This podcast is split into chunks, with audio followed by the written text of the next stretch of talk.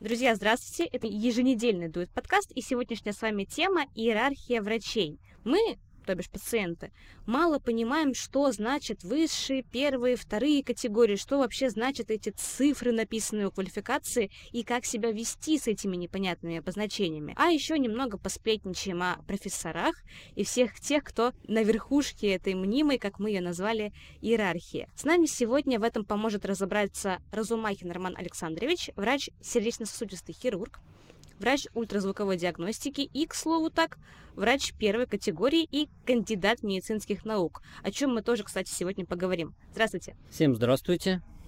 Роман Александрович, раз уж разговор об иерархии, ну, в кавычках, разумеется, давайте не будем раскрывать все карты сразу и начнем с самого начала пути врача. До сих пор многие не понимают, сколько лет длится обучение врача, сколько лет длится интернатура, ординатура и что это вообще такое.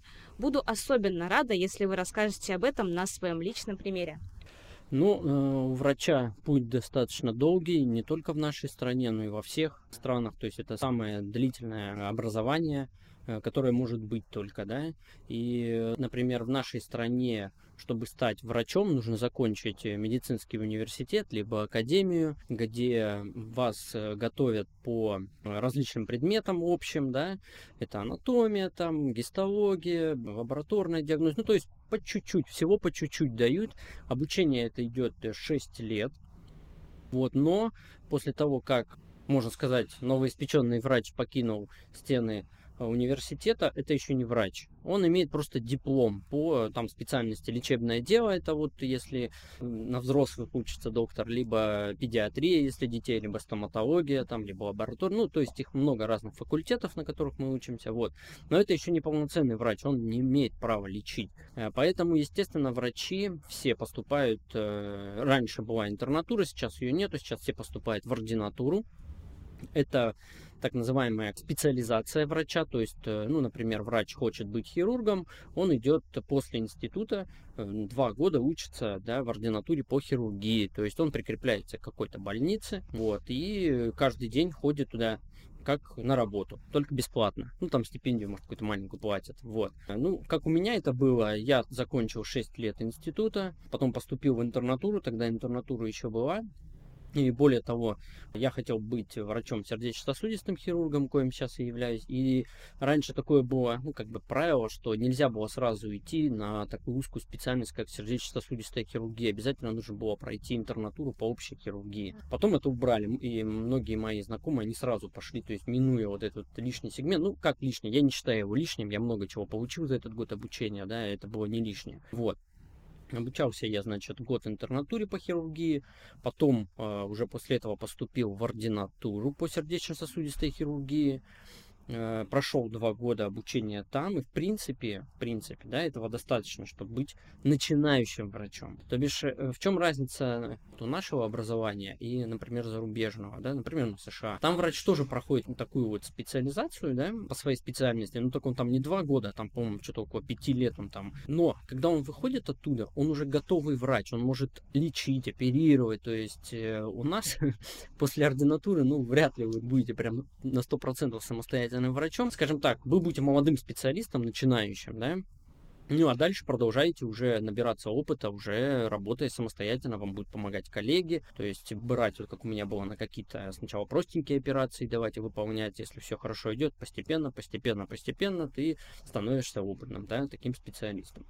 Ну, у меня еще было три года аспирантуры, это уже было мое желание получить диссертацию, да, но это не все туда идут, это не обязательно, это просто это такое научное ответвление в медицине, не, не без аспирантуры тоже врач может прекрасно работать, вот, это просто ученая степень.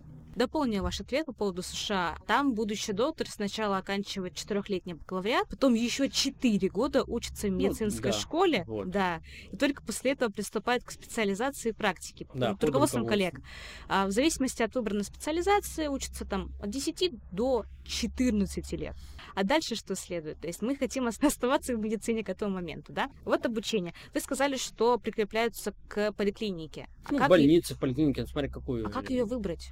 То есть ты стучишься в каждую дверь? Ну, нет, э, ну, вот как у меня было, да, были базы определенные, которые прикреплены, э, закрепляются за институтом, допустим, uh-huh. университетом, да, ну, это Вот, и ты выбираешь, на какой базе ты будешь проходить обучение. Там может быть на базе областной больницы, как у нас в городе, mm-hmm. там на базе там первой городской больницы, там 34-й, 25-й. И ты ходишь туда как на работу, полноценный день. Mm-hmm. Тебе дают палату, там какой-нибудь врач ведет палату, он тебе дает ее, ты ее полностью ведешь, он контролирует прием пациентов, обходы, ну все только под контролем опытного врача.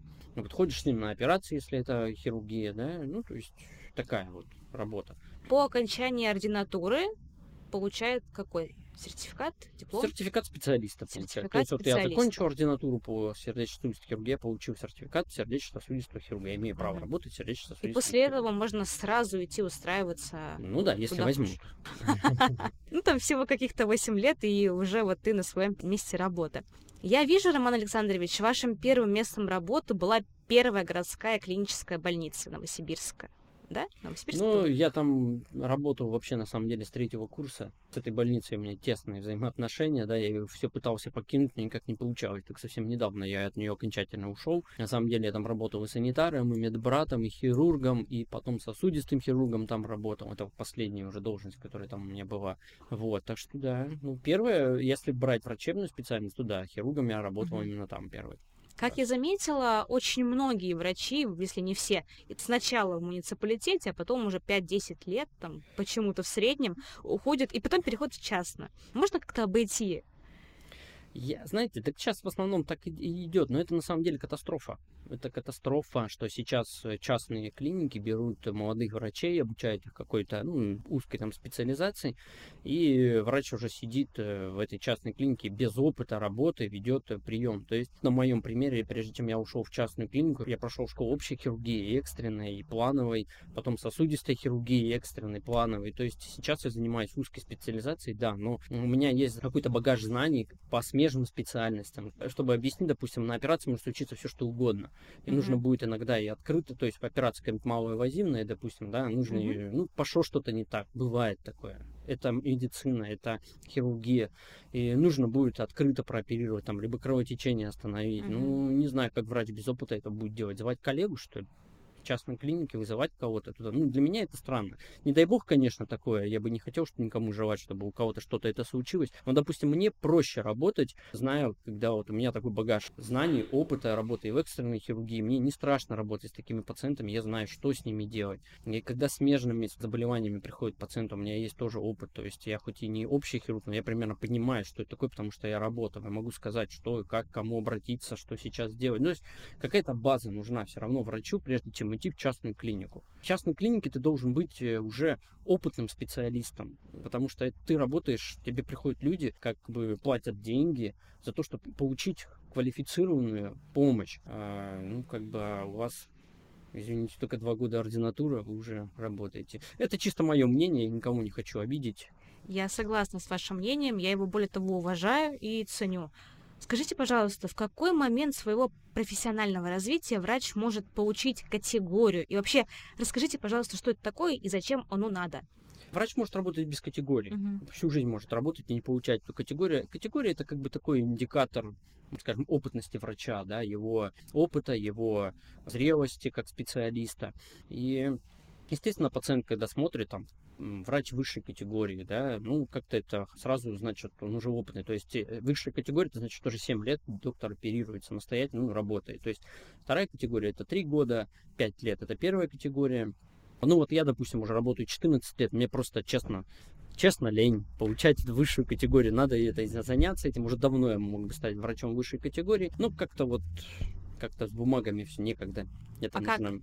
это ничего сложного, это просто собирается материал за последние пять лет работы. То есть э, сколько операций выполнил, да, какой вклад внес там в медицину или в, в отделение, в котором ты работал. То есть подписывает заведующее отделение, и ты подаешь эти документы в Министерство здравоохранения, тебе присваивается категория. Я тут еще внезапно вспомнила, по сути, медицинское образование, оно же бакалавриат, или ну, что? честно, я вот об этом не задумывался. Когда я заканчивал, у нас не было такого. Вот, у нас нет таких понятий. У нас есть диплом по лечебному ага. делу.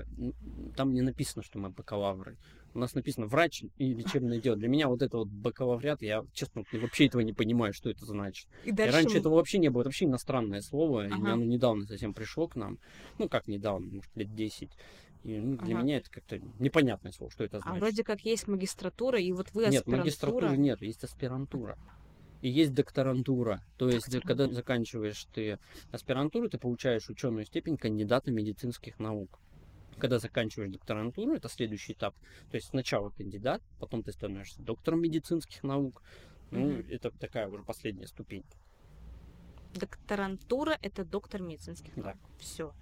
Это также через вуз надо идти дальше. Это об- обычно на базе института, На либо, базе либо института. соискателем, то есть свободным ты ищешь себе ну, вот кандидата медицинских наук, не обязательно в аспирантуру поступать, можно быть соискателем. То есть выбрать себе тему, найти себе научного руководителя и под его руководством уже работать, да, э, наукой заниматься. То есть не обязательно аспирантура. В аспирантуре просто это проще. На мой взгляд, проще. Вот как, как, как, как им стать? Вы же какую-то тему защищали. Естественно, ты вот, то есть мой руководитель на базе клиники Мишалкина, вот, он выбрал для меня тему, которую его, в частности, интересовала, то есть, вот, и я и занимался, то есть, происходит набор, это как исследование, то есть, это проводится тему не настоящее клиническое исследование. Да нет, почему я, у меня тема диссертации была по кардиохирургии, эта тема была э, по поводу пластики митрального клапана на опорном кольце у пациентов с ишемической болезнью сердца. Очень такая Ого. длинное да, название. Вот. И, то есть, э, набирается группа пациентов, контрольная группа и группа, в которой проводится какое-то вмешательство, да, и сравнивается, эффективно оно или нет. Ну, я так, это сейчас группу просто объясняю, чтобы Мгм. понятным языком было, да. Естественно, проводится рандомизированное исследование, то есть это слепое исследование у меня, тоже оно было двойное слепое, то есть пациент заведомо объясняется, что он может попасть в группу исследовательскую, а может и не попасть. И он об этом, в принципе, узнает только после операции. Вот, Ага. естественно, это все строго. э, э, Подписывается определенное согласие с пациента, что он готов участвовать в таком исследовании.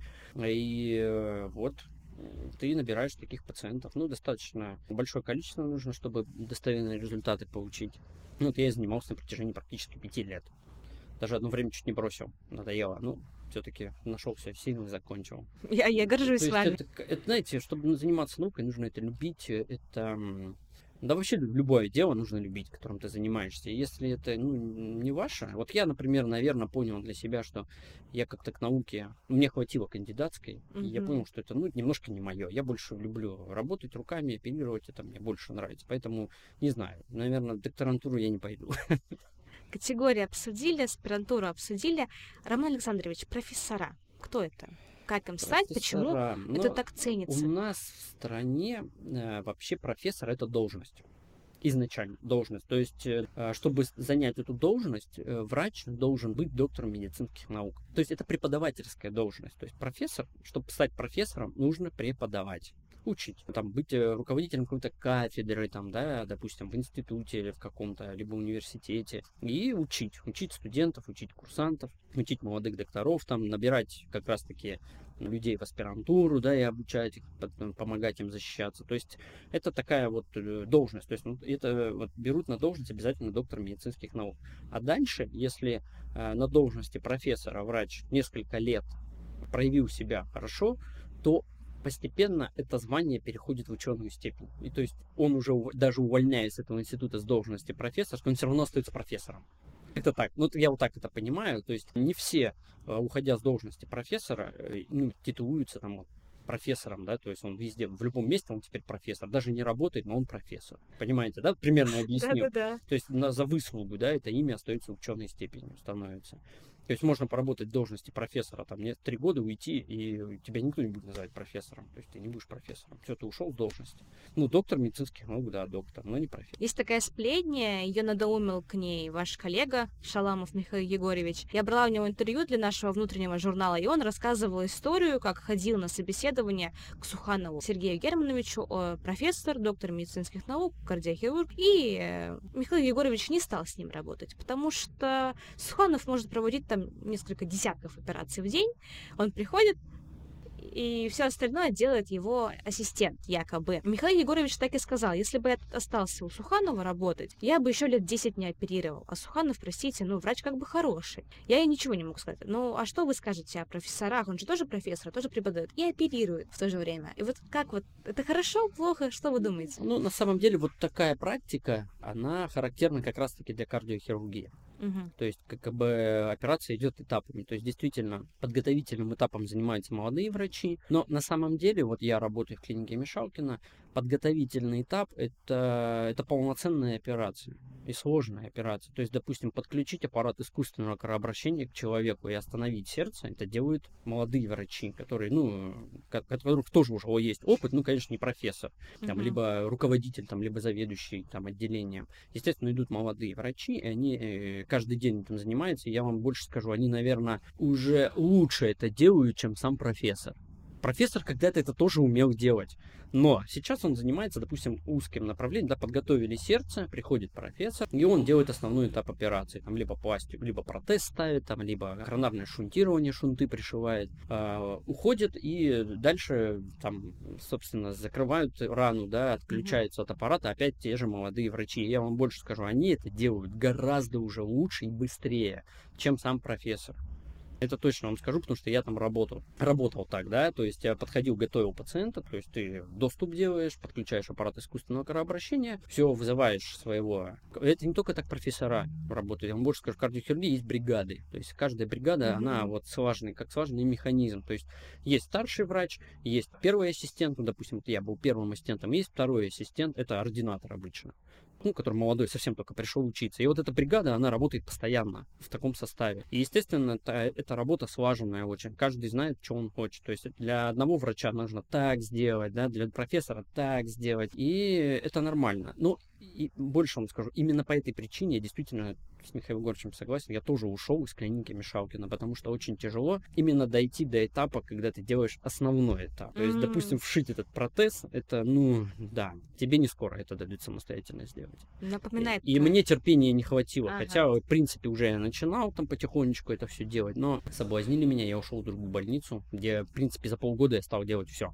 Все, что нужно. Поэтому так вот я распрощался с клиникой Мишалкин. Хотя ничего в этой практике плохого я не вижу, когда ну, такое распределение идет. Ну, это личное желание специалиста оперировать. Ну, самому. во-первых, те люди, которые этим занимаются, профессоры, они очень заняты. То есть они не только оперируют, да, они занимаются наукой, у них различные совещания, конференции. Им просто, если они начнут сами это все делать, у них не хватит времени заниматься именно своей основной деятельностью, руководить там, да, отделением, руководить научным там сообществом своим. Поэтому, естественно, они приходят только на какой-то основной этап, тогда у них есть больше. Я считаю, это нормально. Для института, для какого-то большого учреждения, где проводятся сложные такие операции, да, это нормально. Есть такое мнение, и мне оно уже кажется более интересным. Как оно звучит? Все эти кандидаты, профессора, они не оперируют. Они занимаются бумажками, я к такому в жизни не пойду. Он скальпель в руках 10-20 лет э, не держал. Это более Ну, интересно. И такие есть врачи, на самом деле, им тут только можно узнавать. Вот. Вообще к любому врачу сейчас нужно идти лучше по рекомендациям. Ну, это, вот, да, я даже сам хожу, если мне нужен какой-то специалист, и у меня куча знакомых, я узнаю просто кому сходить, и все. Потому что в наше время действительно непонятно, как врач работает. Да, ну, почему непонятно? Потому что в частной клинике приходят молодые специалисты, и ты не понимаешь, сколько он уже работает, какой у него опыт, что он делает, как это делает. Сказать, что профессора ничего не умеют, ну, нет, наверное, нет. Опять же, я не говорю сейчас про всех. Опять же, Мгм. все равно нужно наводить справки. Но и кандидаты, я знаю многих своих коллег, вот, которые доктор медицинский, имеет звание, прекрасные хирурги, они работают по сей день и оперируют, и делают сложные операции. Им это не мешает заниматься параллельно наукой и оперировать. Есть врачи знакомые, которые в себя всем науку посвятили и практически не оперируют, да, там отчасти приходят, что-то там делают, ну, такое есть, да, вот. Как э, выбрать, ну, только по рекомендациям. Но то, что прям кандидаты, ну, про кандидата вы можете вообще забыть. Кандидат наук это такой, это первая ученая степень, и в основном все кандидаты медицинских наук это э, практикующие врачи, которые оперируют, практически наукой не занимаются. Поэтому бояться этого не нужно. Мгм. Но опять же, опять же, нужно спрашивать, наводить справки. Спасибо большое за совет. А, Роман Александрович, дайте совет молодым врачам или даже уже студентов медвузов, чтобы дальше они как-то развивались и не бросили на половине пути. Ну, не бросили, чтобы не бросили. Вообще, это тяжелая работа, это тяжелая профессия. И, например, я бы, прежде чем дам совет, я бы, например, своих детей бы не отдал бы в медицинское учреждение. Конечно, если они сами захотят, сами выберут, без проблем. Но сам вот прям настаивать, ты будешь врачом, ты будешь продолжать нашу. Нет. У меня до... У меня никого нет в семье врачей. Ни родителей, mm-hmm. никого вообще. Я, то есть я ни, ни по чьим стопам вот так вот не пошел, сам решил и все. Но я не буду настаивать, потому что это, во-первых, на родителей это большая нагрузка. Сейчас очень дорогое медицинское образование. Я не знаю, почему так. Не ко мне вопрос. Но э, это, это, это чтобы получить это образование, его потом отработать, эти деньги, ну это просто ужас. Я не знаю, ужас. Стоимость медицинского образования сейчас очень дорогая. Это, наверное, самое дорогое образование. А бюджет? Ну, на бюджет сейчас еще поступить нужно, потому что в основном места идут сейчас на целевые, то есть как бы так делается специально, чтобы врачей немножечко после института отправить в район работать. Ну, потому что там нехватка. И, ну, я не знаю, как бы вот такая программа сейчас есть. На бюджет тоже нужно суметь поступить. Я, например, в свое время не получилось у меня поступить, mm-hmm. поэтому я был на коммерческом обучении. Ну, не суть. Но раньше немножко стоимость другая была в мое время. Вот. А какой совет дать, если вы уж решили заниматься, хотите стать врачом, то, в общем, надо болеть со своей специальностью. То есть я с девятого класса хотел быть кардиохирургом. С девятого. Это было мое осознанное решение. И я им стал в свое время, да, я дошел до этого, и мне было интересно учиться. Я хотел, я знал, чего я хочу, и мне это помогало. Если бы, ну, вот простите, но иногда вот я общался в свое время с ординаторами или со студентами, которые приходили к нам, и мы спрашивали, вы кем хотите стать, они на шестом курсе не знают, кем хотят стать. Ну, честно, я не знаю. Мне кажется, они уже не будут врачами. Они получат свой сертификат, диплом, и дальше они не пойдут. Либо пойдут торговыми представителями. Ну, как на шестом курсе можно не знать, кем ты хочешь быть? Ну, хотя бы на третьем курсе уже нужно определиться, кто ты потому что выбрать свою стезю, да, что тебе нравится, и идти уже по ней. Поэтому я мой совет всем э, молодым докторам, которые хотят стать докторами, нужно, если вы хотите быть хорошим специалистом, востребованным специалистом, а чтобы им стать, нужно любить свое дело, нужно выбрать ту профессию, которую вы будете болеть прям вот любить ее, и тогда у вас все будет получаться. Вы будете этим заниматься с удовольствием. Это будет ваше хобби и работа. Как в свое время я выбрал флебологию. То есть в одно время мне просто она начала очень нравиться, и я отпочковался от общей сосудистой хирургии, ну, потому что мне это стало нравиться. Это было раньше моим хобби, действительно. Это просто я подрабатывал в частных клиниках, uh-huh. я работал в большом государственном учреждении, да, больнице. И в какой-то момент это я понял, что хобби меня начинает захватывать с головой, я стал больше уделять ему времени, потом меня пригласили в частную клинику, в первую, которую стал работать. И я ушел с муниципальной больницы, да, занимаясь вот этим делом, ну, потому что мне это нравилось. Это, это очень прекрасно, когда ваше хобби становится вашей профессией. Но это везде так, во всем. Это не только в медицине, куда вы, если вы работаете, вам это нравится, ну, значит, вам повезло, а если не секрет, почему в девятом классе хотели пойти в медицину? Ну, анатомия мне нравилась. Вот анатомию начали преподавать, я понял, что... Ага, сейчас скажу почему, да. Там была такая тема сердечно-сосудистая система, и по ней плавал весь класс просто наш. Он вообще не понимали, куда там эти круги кровообращения, куда что, кровь течет. Я сел и как-то за неделю в этом разобрался. Просто разобрался. Мне это так понравилось, что это действительно так работает, и учителя мне похвалили, потому что они сами даже ну, ошалели от того, как я в этом разобрался. Я еще дополнительные книжки какие-то там прочитал, поэтому мне там мама купила. Вот, и мне понравилась сердечно-сосудистая система. А потом мне сказали, если тебе это нравится, то вообще этим занимаются врачи-кардиохирурги. Ну и так вот оно как-то понеслось. Спасибо большое за ответ. Подкаст получился очень мотивирующим, вдохновляющим. Мне было с вами так приятно побеседовать. Спасибо. Спасибо большое, Роман Александрович. Спасибо за интервью, спасибо за запись, спасибо, что нашли время. У вас сегодня операционный день. Да. Спасибо вам. До встречи. До, До свидания.